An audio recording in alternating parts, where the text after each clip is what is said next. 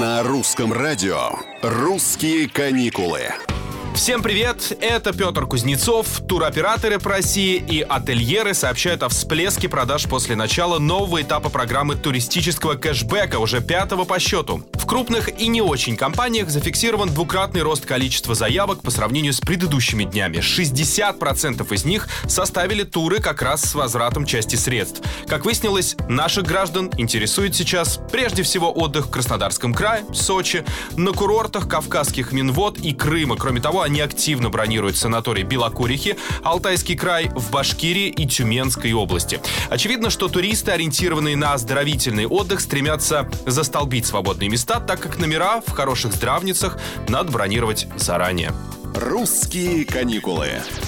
Напомню, продажи туров по России и размещение в отелях с кэшбэком начались 18 января и продлятся аж до 12 апреля, а отдохнуть с возвратом до 20% стоимости от государства можно в этом году до 30 апреля. Срок действия программы ограничен, чтобы в разгар сезона избежать резкого роста цен на самом популярном направлении внутреннего туризма – Черноморском побережье Кавказа и Крыма. Однако цены растут и без кэшбэка. В одном из отелей Сочи, например, сообщили уже, что на лето увеличили тариф тарифы на 10-15%.